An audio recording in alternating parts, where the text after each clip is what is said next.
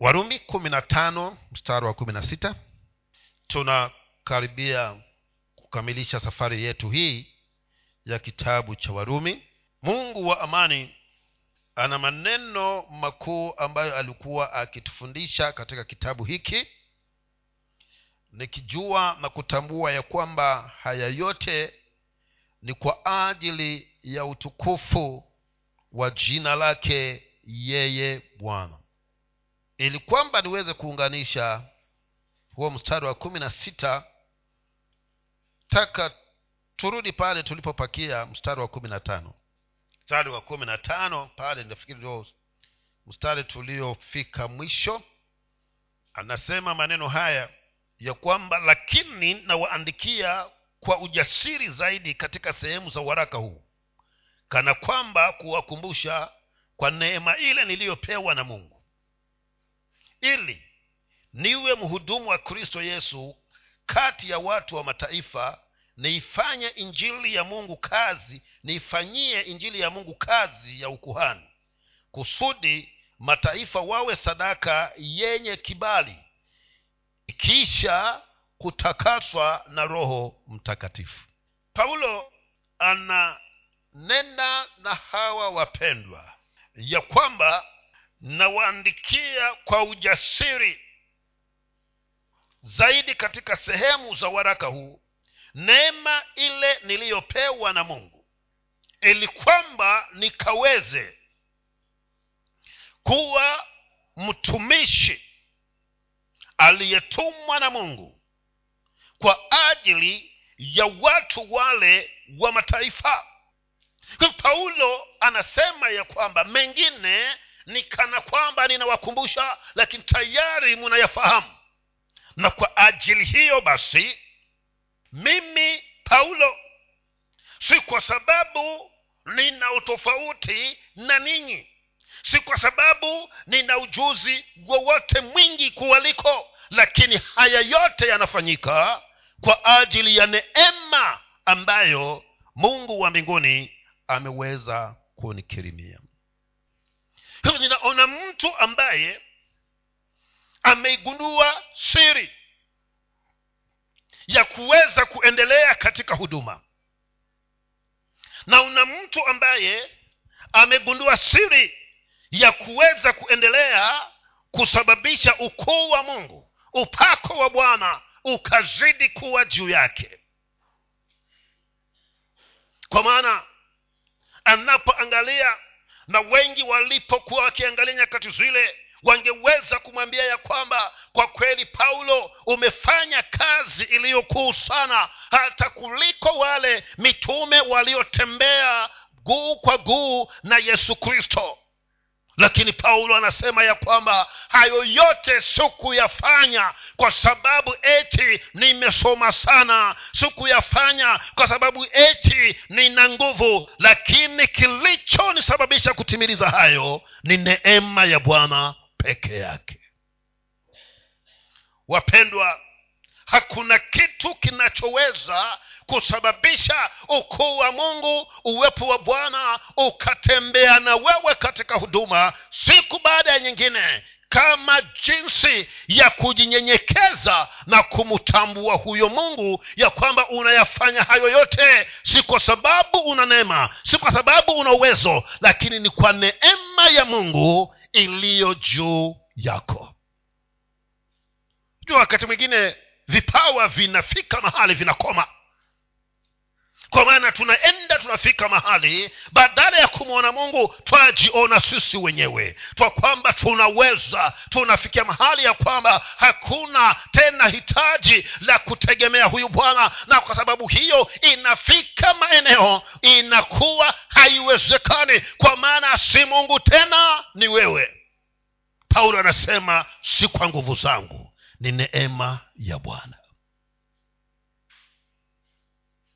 kwa hivyo kwa nini mtu wa mungu huyu aseme maneno haya? Kwa sababu alitamani azidi kutumiwa na bwana. Kwa maana anagundua ya kwamba kati ya watu wale waliokuwa wanastahili kuitwa katika kazi ya utume pe, paulo hakuwa anaweza hata kufikiriwa. Kwa sababu ya mambo aliyokuwa ameyatenda kinyume na watu wa mungu lakini anasema si kwa uweza wangu. Ni kwa neema niko vile nilivyo. Ni kwa neema nimefanywa mtume na kuhani wa injili kwa ajili ya watu wa mataifa ili wao nao wakaweze kuufikia wokovu na katika kwa sababu ya injili hii wakaweze kutakasika na watakapotakasika wakawe na sababu ya kumtukuza huyu bwana. Una jukumu nina jukumu mpendwa kwa maana haitoshi kwamba nimeokoka. Haitoshi kwamba umeokoka. Una jukumu ya kumsababisha mwingine ambaye yuko mbali na neema hii ya wokovu ukamlete kwa yesu kristo. Paulo akasema ya kwamba hilo ndilo jukumu langu la kufanywa kuwa kuhani wa injili ili kwa injili hii ikaweze kuwatakasa wale walio mataifa ili na waonao wakawe na sababu ya kumtukuza mungu. Lakini haya yote si kwa nguvu zangu bali ni kwa neema. Kwa hivyo mpendwa ninachokuhimiza nataka uangalie ya kwamba mahali ulipo na upeo na kiwango ulichofika ni nani aliyekufikisha mahali hapa kwa maana isipokuwa ni bwana hatungeweza wapendwa. Na kila itwapo leo imenipasa kuweza kumu tukuza mungu na kumwambia bwana haya yote mungu wa mbinguni ni wewe unayoyatenda kwa sababu ya neema uliyoiweka ndani yangu. Walakini unapomwondoa bwana na ujione ni wewe jua ya kwamba unaenenda katika eneo la kufanya nini? La kuondokewa na bwana ubaki wewe mwenyewe nataka nikwambie hivi. Hakuna mwanadamu awezaye kuifanya kazi ya mungu. Ni mungu anayefanya kazi ndani yako. Ni mungu ndiye anayefanya kazi ndani yangu. Na asipokuwepo huyu bwana hakuna lolote litakalolitekeleza ambalo litampa yeye utukufu na litakuwa msaada kwa watu wake kwa hivyo paulo anatuambia nini? Anatuambia kwamba kila wakati usithubutu kujiona wewe bali kwa kila ulifanyalo kwa ajili ya mungu hebu muone mungu maishani mwako. Sema ni bwana tu huyu. Umbali huu ni bwana amenifikisha. Haya nimeyaweza kwa sababu ya neema ya bwana imekuwa juu yangu na kadri unavyoendelea katika ufahamu huo na hata kudumu kumwadhimisha na kumtukuza bwana ninachonena ni kwamba mungu wa mbinguni hatakuwa mbali na wewe. Neema yake itaendelea kuwa juu yako ili kwamba kusudi la mungu maishani mwako likaweze kutimilika. Mstari wa kumi na saba. Mstari wa kumi na saba mmenipeleka bali naona mnampeleka kwa marko mstari wa kumi na saba una maneno haya. Unasema hivi basi nina sababu ya kuona fahari katika kristo yesu mbele za mungu. Anasema nina sababu ya kuona fahari katika kristo yesu mbele za bwana. Ananena nini huyu ndugu? Ya kwamba kama nina jambo lolote nitakaloweza kulifanya basi lacha lifanyike katika huyu mungu. Kwa hivyo furaha fahari yake si kwa sababu ya kile alichokifanya bali fahari yake ni kwa sababu ya kile ambacho mungu anatenda ndani yake ndio maana anasema ya kwamba na kila sababu ya kuona fahari katika kristo mbele za mungu kwa maana haya yote niliyoyaafikia ni yeye yesu aliyeyatenda. Kwa hivyo kama kunaye wa kujionea fahari si matendo haya yaliyotendwa na yesu bali ni mimi namwonea fahari yeye yesu aliyeniwezesha kutimiliza mambo haya. Sijui wewe na mimi tutakapo ama tunapokuwa tumewezeshwa kufanya mambo yanayompa mungu utukufu nani ambaye tunamwonea fahari? Ni yale mambo tuliyoyatenda ama tunamwonea fahari yule yesu aliyetuwezesha kuyatenda yale ambayo yamefanyika?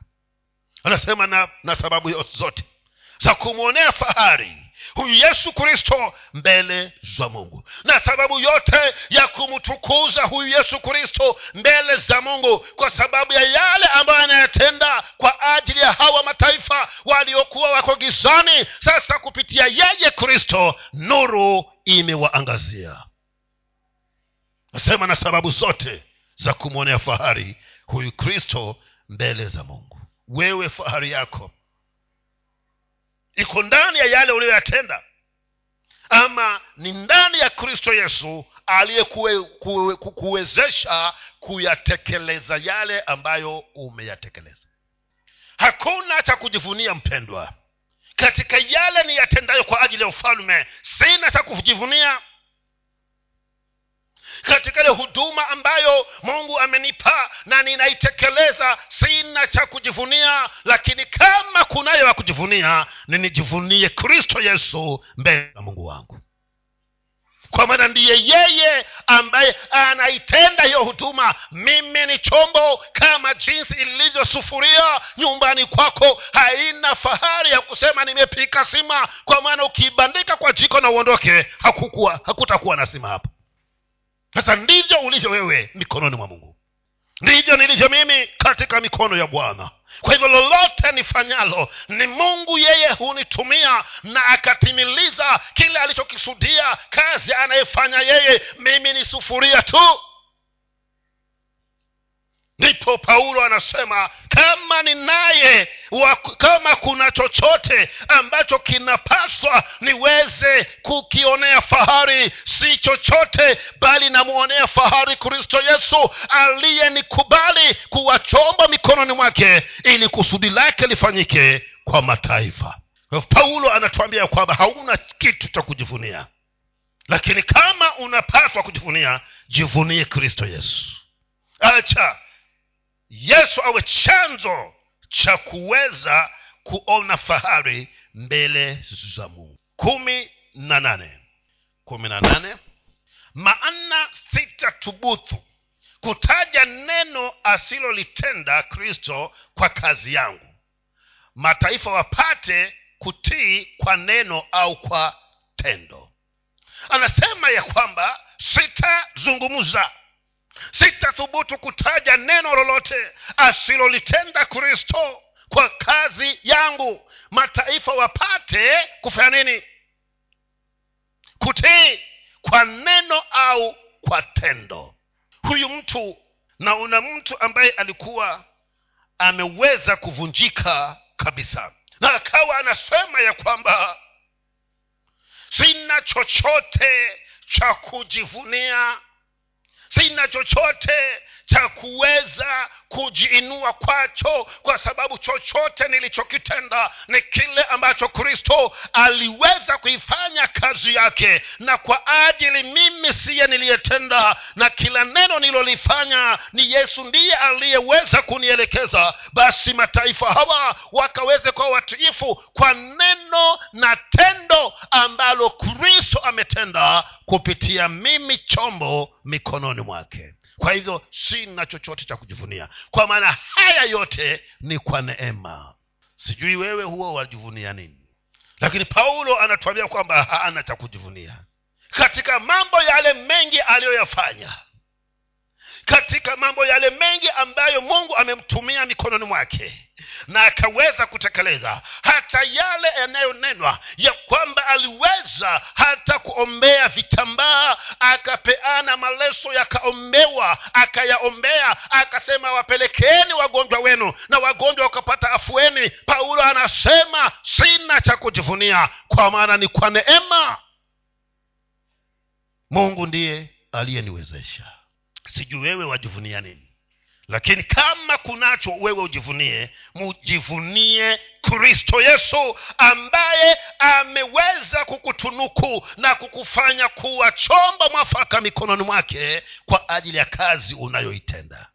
Mi naona paulo anatuonya anakuwa mfano kwetu ya kwamba mbali ule ambao bwana amekufikisha kama ni usonge mbele zidi kunyenyekea zidi kujiachilia kwake na umwambie bwana mimi si chochote bali mtumishi wako tu nimefanya kinachonipasa kama mtumwa. Na kristo hatakupungukia. Ataenenda na atakupeleka katika hatua za mbali.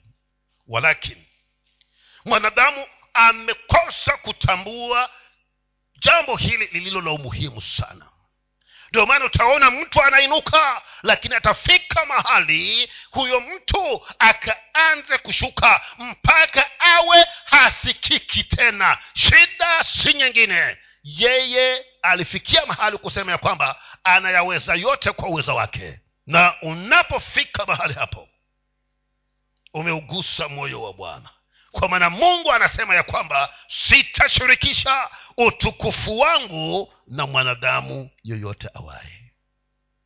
Kwa hivyo ukigusa utukufu wa bwana ndiyo chanzo cha wewe sasa kurudi pale ulipokuwa. Wakati ambapo haukuwa na mungu hivi kwamba uinuke na utembee na bwana kuanzia siku ile alipokupaka mpaka siku ile utakapoitoka katika ulimwengu huu. Cha kufanya mwige paulo ambaye anasema sina cha kujivunia. Kwa maana yote haya ni kristo ndiye aliyetenda. Kwa hivyo mimi sina cha kujivunia. Kwa maana haya yote yamewezekana kwangu kwa sababu neema ya kristo imekuwa juu yangu. Paulo alikuwa anasisitiza ya kwamba uweza na nguvu za kuwafanya wenye dhambi kumujia yesu kristo hauko ndanini mwetu sisi lakini uko ndani ya injili yenyewe. Ndio maana anasema hata kama nimehubiri watu wakamjia yesu kristo wakaokoka makanisa yakaweza kuanzishwa kote maeneo nilikoenenda si kwa uweza wala nguvu zangu ni neema ya bwana ambayo imetenda hayo yote. Lakini wewe ukimeweka pepo kidogo katoke unaanza kujitangaza. Leteni wote wenye mapepo watakutana mtumishi wa bwana. Ni waja wakutane na mungu si waja wakutane na mtumishi wa mungu. Hata kwa sababu umeanza kujiinua itafika mahali kila ukinena haviwi na kwa sababu umezoea vikiwa na sasa umejiinua na umechukua utukufu mungu amekutoka utaenda pemba ukapate nguvu zingine. Ili ukinena viwe lakini vitakuwa siri ya bwana. Lakini paulo anatuambia siri. Siri ni kujinyenyekeza na kwa kila alitendalo mungu kupitia wewe utukufu umrudie yeye. Kumi na tisa. Anasema kwa nguvu za ishara na maajabu katika nguvu za roho mtakatifu. Hata ikawa tangu yerusalemu na kando kando yake mpaka ni yeriko manini hakuna anayefungua biblia yake hapa. Mpaka iliriko nimekwisha kuhubiri injili ya kristo kwa utimilifu. Nasikia anasema si kwa nguvu zake katika maeneo hayo yote ambayo ameweza kufika. Pa, paulo anasisitiza ya kwamba si kwa uweza wala nguvu zake bali ni kwa uweza wa roho mtakatifu. Ndio maana amezunguka maeneo hayo yote akimhubiri kristo yesu. Bado anasisitiza ya kwamba hakuna ambacho anaweza kujivunia nacho bali utukufu sifa na heshima zimrudie mungu ambaye amemuwezesha kuweza kuyafanya hayo yote. Wewe unatambua ya kwamba vyote ambavyo umeweza kufanya unatambua ya kwamba ni mungu aliyekuwezesha ama wasema ni bidii yako na kama bidii ya mtu inaweza kusaidia hiyo peke yake basi miaka ile miwili ya nyuma ambayo imepita ingekuwa kila aliyelima amevuna. Mbona bidii ulifanya na hakuna kilichofanyika? Kwa maana neema ya mungu ilikuwa haipo lakini mwaka huu kuna sehemu ambazo wanasema ya kwamba bwana ameonekana kwa maana bidii walifanya ni kweli lakini neema ya mvua ikawadhihirikia na kwa sababu hiyo wamepata mavuno. Kwa hivyo hakuna chochote wapendwa tunachokifanya hapa chini ya jua kifanikiwe kwa juhudi na bidii zetu isipokuwa ni mungu wa mbinguni ndiye anayetuwezesha hasa mtu wa mungu unapopata ufahamu huo na utembee katika ufahamu huo basi mungu wa mbinguni hatakupungukia bali atatembea na wewe na kila maeneo atakusifia kama vile alivyomsifia daudi kwa, sa, kwa samueli. Ya kwamba samueli usijisumbue kwa maana nimepata mtu ambaye moyo wake unanipendeza mimi. Moyo wa mtu huyu unanitafuta mimi. Na kwa sababu hiyo yeye ndiye atakayekuwa mfalme wa taifa hili la israeli badala ya sauli. Wako wapi akina daudi? Wako wapi akina paulo? Ambao kila wakati watamtukuza bwana kwa kila jema alitendalo katika chini ya jua. Atasema ya kwamba si kwa ujuzi wala uweza wangu bali ni kwa nguvu za roho mtakatifu na katika kufanya hivyo utaugusa moyo wa bwana. Ishirini na ishirini na moja. Kadhalika nikijitahidi kuihubiri injili nisiuhubiri nisihubiri hapo ambapo jina la kristo limekwisha kutajwa nisije nikajenga juu ya msingi wa watu wengine ama ya, wa mtu mwingine paulo anasema ya kwamba nimejitahidi sana. Kuenda maeneo ambayo injili haijafika. Ili kwamba nikaanze kuanzia mwanzo na kujitenga na maeneo ambayo tayari watu wamefikiwa ili nisijenge katika msingi wa mtu mwingine. Anasema nini hapa? Kwa maana kama ni kuhubiri kwetu leo nataka niseme ya kwamba hakuna sehemu ambayo watu hawajasikia kuhusu huyu yesu kristo. Lakini sasa paulo anasema ni kwa sababu wakati huo ilikuwa ni sawa kwa maana sehemu nyingi zilikuwa hazijafikiwa. Lakini wakati huu paulo anasema nini? Kando na kuhubiri injili katika maeneo ambayo watu wengine hawajafikiwa na habari hizi za injili pia anatuhimiza ya kwamba ni nini wewe kama mtu wa mungu katika nyumba ya bwana umeanzisha nini ambacho kinaweza kutajwa kwa jina lako kwamba huyu fulani ndiye aliweza kutumiwa na roho wa bwana kutengeneza ama kuanzisha jambo hili katika nyumba ya bwana ama katika ufalme wa mungu isipokuwa kila mmoja amejenga juu ya msingi wa mwingine hatuja kuja na kitu kipya kigeni ambacho nimehuishwa na roho wa mungu kwamba afanya hiki kwa sababu ya nyumba yangu kwa sababu ya nyumba ya ibada kwa sababu ya ufalme wangu. Hakika fanya hiki. Hatuna kitu tulichokibunisha. Ndo paulo hapa akasema ya kwamba sitaki kuenda kuhubiri mahali ambako wengine tayari washaenda.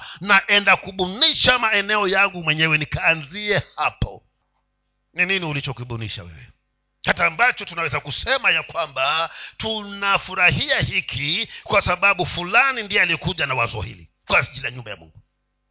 Siku nyingi sana tunawaza jinsi gani itakavyoendelea si kwa sababu jinsi gani ufalme utakavyoendelea si jinsi gani kazi ya bwana itakavyoendelea. Si jinsi gani kazi ya mungu itafika sehemu zile zingine. Ya kwamba hata kule ambako nimezaliwa. Ni lini itafika hii injili kule? Hatuwazi hivyo. Lakini paulo hapa anasema ya kwamba mimi katika kuhubiri kwangu injili hii nilitamani kuenda maeneo ambayo ni mageni katika habari hizi za injili. Kila mmoja anawaza jinsi vile ambavyo atakavyosaidika yeye. Lakini si mawazo yatakayofanya nini? Mwinua yeye. Mwinua mungu. Kuinua kazi ya bwana. Wapendwa hakuna aliyeisimamia kazi ya mungu.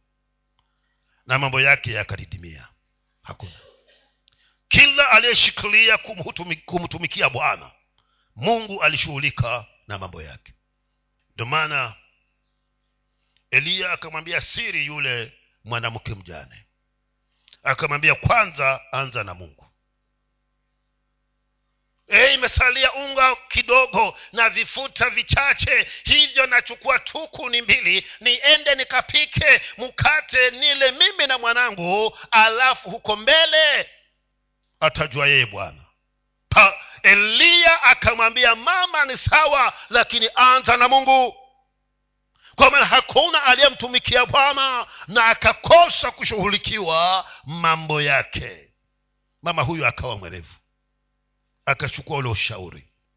Na alipotimiliza bibilia inasema ya kwamba ndoo ile ya unga na chupa ile ya mafuta haikukoma kuwa na unga na mafuta mpaka mvua ilipokuja. Akapanda akapalilia akangoja yakomaye akavuna mpaka alipoenda mtamboni kusaga ule unga wa kwanza. Aliporudi akaona hakuna unga mwingine akaweka wake. Kwa maana aliweka mungu mbele kwanza kwa hivyo na wewe nawe ombi langu ni kwamba mungu akusaidie ya kwamba uinuke katika kuifanya kazi ya bwana. Kazi ya injili ndugu yangu ndiyo inagusa moyo wa mungu. Ndio maana bibilia inasema ya kwamba nafsi moja ijapookoka shughuli zote mbinguni zinaachwa. Mbingu yote inashangilia lakini sisi wokovu wa leo tumeamua. Mradi mimi nimeokoka na naenda mbinguni sijali mwingine. Sasa huo si moyo wa mungu moyo wa mungu ni kutamani ya kwamba hakusiwe na nafsi hata moja itakayoenda jahanamu.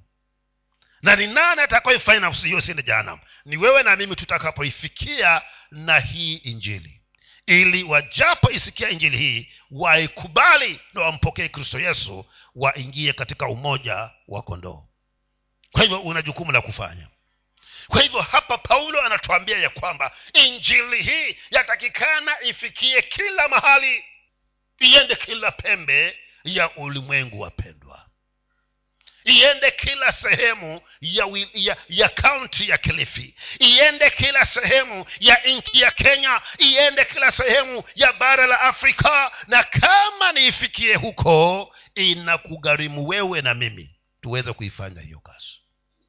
Injili ya bwana wetu yesu kristo imepaswa iweze kuenda mbali. Ndio maana alipokuwa anaondoka hapa chini ya jua yesu kurudi mbinguni. Akanena enendeni kote ulimwenguni mkawafanye mataifa kuwa wanafunzi wangu. Mkiwafundisha yale yote ambayo nimewafundisha. Ni wangapi wanaofanya mataifa kuwa wanafunzi wa yesu kristo ishirini na mbili mpaka ishirini na nne. Ndiyo sababu nilizuiliwa mara nyingi nisije kwenu. Sababu gani? Ni sababu gani iliyomfanya huyu paulo kuzuiliwa asiende roma? Sababu ni hii ya kwamba maeneo mengine nayo akaweze kuyafikia na injili. Ehe. Lakini sasa kwa kuwa sina wasaa tena pande hizi tena kwa miaka mingi nimekuwa nikitamani kuja kwenu.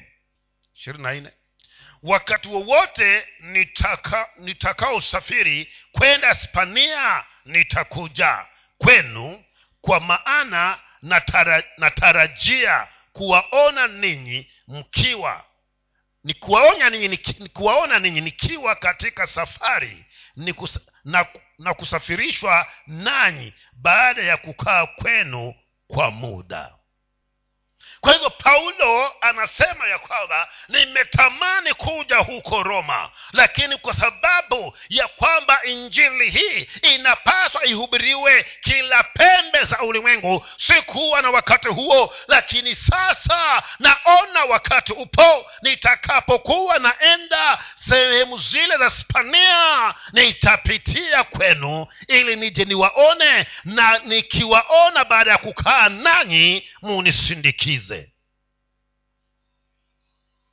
Naona mtu huyu aliyekuwa na nia na tamanio la kuhakikisha ya kwamba makusudi ya mungu yameweza kutimilika. Ni nini kilichokuwa kinampatia uhakika ya kwamba atapitia roma? Ilikuwa ni sababu hii moja hiyo ilimpatia uhakika ya kwamba kivyovyote sasa nitafika huko roma kwa maana nimekata rufaa kwa kaisari na kaisari anakaa roma kwa hivyo sasa naja. Tena siji kukaa takaa nanyi kwa muda baadaye munisindikize niende spania kufanya nini? Kuihubiri injili. Si tumekwama tu hapa kilifi. Na hapa hapa kilifi hatuifanyi hiyo kazi ya kuhubiri injili lakini himizo ni kwamba angalau uweze kuwajibika katika kumfanya mwingine kuwa kama wewe. Kumfanya mwingine awe bokovu. Ndiyo ilikuwa tamanio na shauku ya ndugu yetu paulo ya kwamba hata ijiwapo nitafikia roma siji kukaa kwa muda kwa maana baada ya kazi yangu kumalizika hapo bado nina safari ya kwenda spania ili na wao nao wakapate kuzijua habari hizi njema zinazoleta uokovu kwa hivyo tuna kazi wapendwa. Sikukaa sikuketi. Simwaviona hivyo viti vile jinsi vilivyo. Vimesinywa kwa maana umevikalia sana mpaka hivi sasa vinasema ya kwamba heri nivunjike nione kama wataenda. Si vingi tumeviweka kando kule. Vitaisha. Nione kama mtakuja keti kwa, kwa sakafu hapa sasa kwa lugha nyingine munaambiwa enendeni. Kama mngekuwa mwaenda jumapili zingine nikakosa kukaliwa. Spani yangu ya maisha ingekuwa ndefu lakini kila jumapili. Haya mi nawahumiza wapendwa enendeni mukamhubiri yesu kristo. Siku nyingine ukakalie cha bungu angalau hiki cha hapa kipata kupumuzika wapendwa hatukuitwa kuketi tumeitwa kuenda kuenda kuifanya kazi hii ya uinjilisti. Ndio maana akasema ya kwamba mutakapoenda mimi yesu takuwa pamoja nanyi. Paulo alitenda miujiza na ishara kwa sababu alikuwa anaenda. Sasa wewe hautaki kwenda. Utayaona pia hayo makuu ya yesu kristo. Kwa maana hapa kila mmoja amekutana na kristo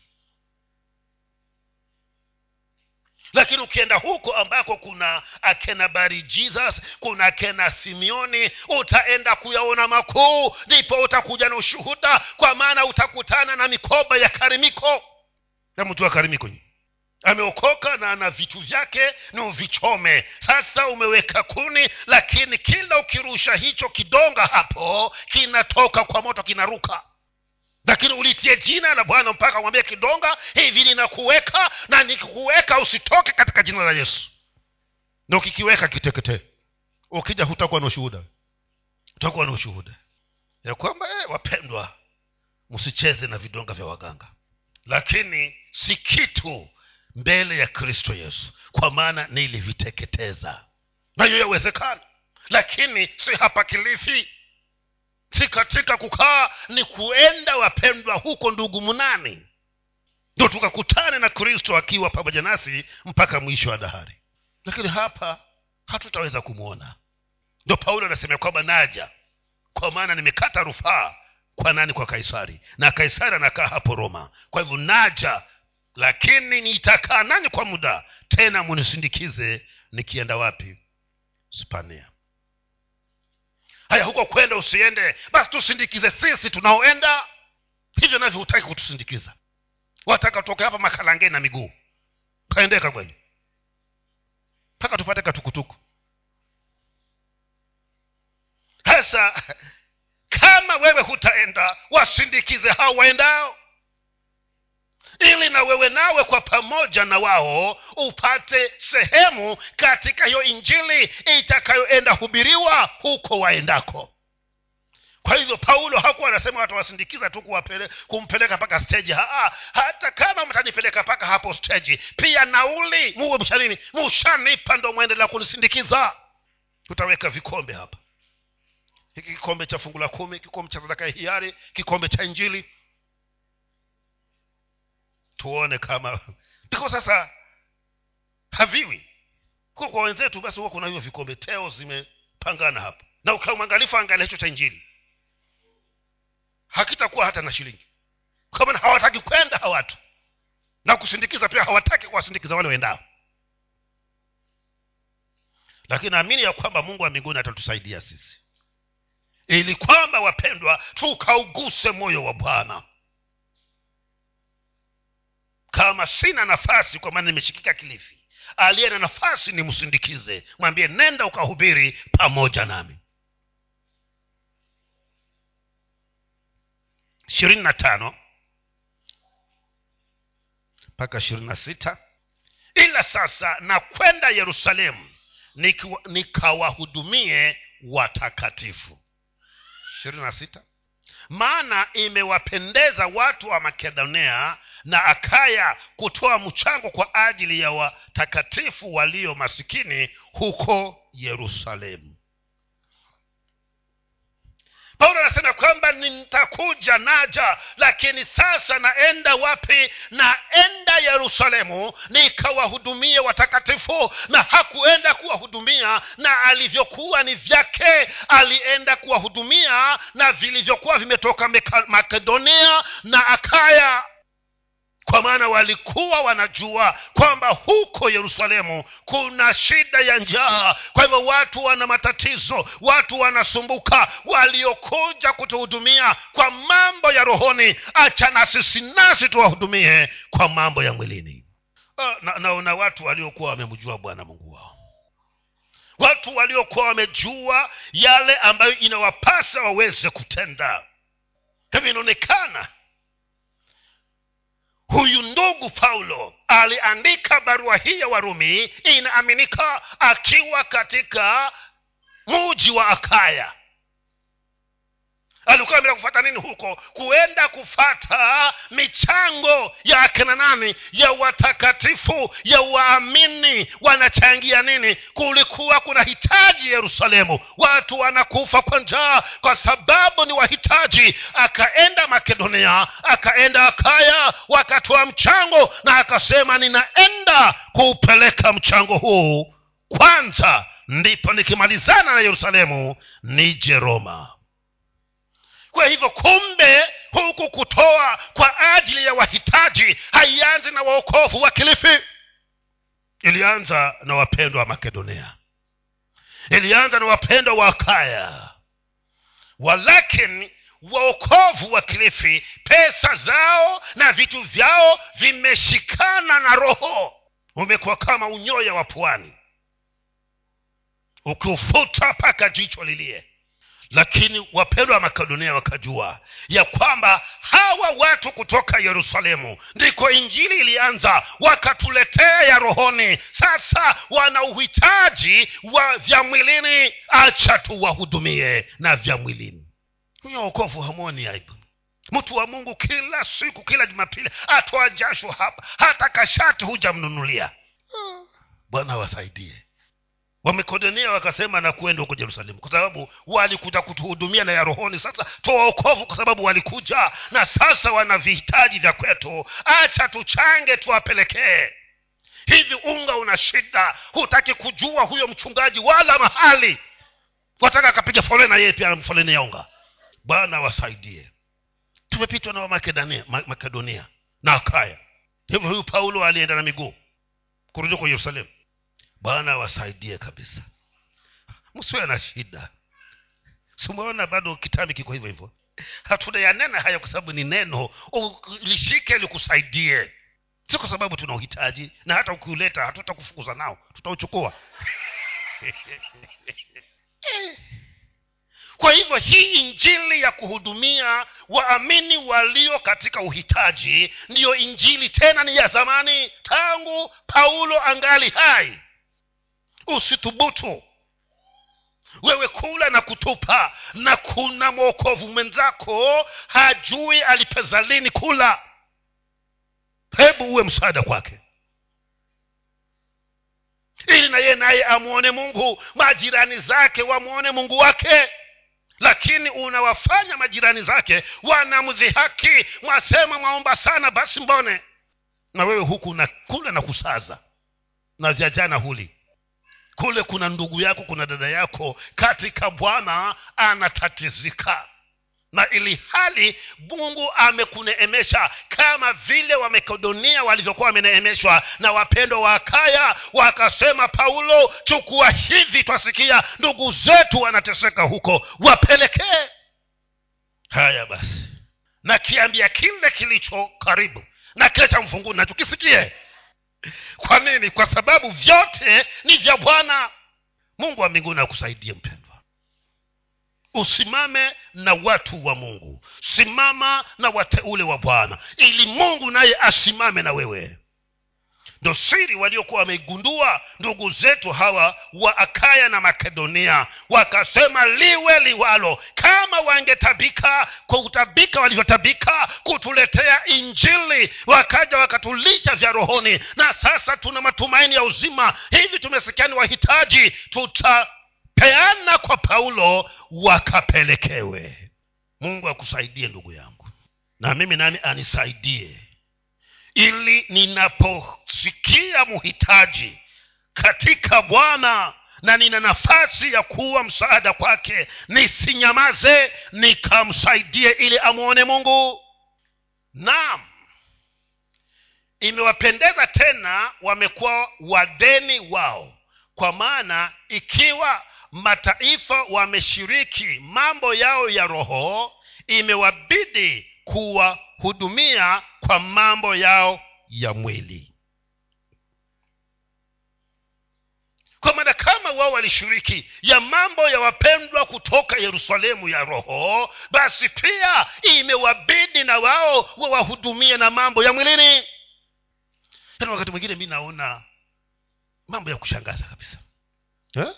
hii injili hii ni geni ama hamusomi bibilia zenu nyinyi ya kwamba mpendwa ateseke na mimi nina uwezo wa kumsaidia lakini tamwangalia na ukifuatafuata sana unasema kila mmoja apambane na nini? Na hali yake. Haya kama ni apambane na hali yake mungu naye atapambana na hali na atakakuja kufanya atachukua hizo alivyo navyo alivyokupa ambavyo sasa ni vya kwake. Wewe hakukwambia upambane na hali yako akakupa hivi sasa mtumishi wake mteule wake wamwambia pambana na hali yake atapambana na wewe pia. Alafu ukimuuliza mungu vinkuaja asema si umesema kila mmoja pambana na hali yake? Napambana na hali yangu na mimi. Kwa hivyo ninasema nini? Nasema ya kwamba na turudi katika kanisa lile la kwanza mahali ambako waokovu hawakuwa na kupungukiwa. Aliye navyo hakuonekana anavyokuzidi na asiyenavyo hakuonekana hanavyo. Kila mmoja alikuwa anahudumiwa. Ndio maana anania na safira akavijaribu lakini moyo wake ukawa haujatakata. Kwa hivyo kama moyo wako haujatakata usivifanye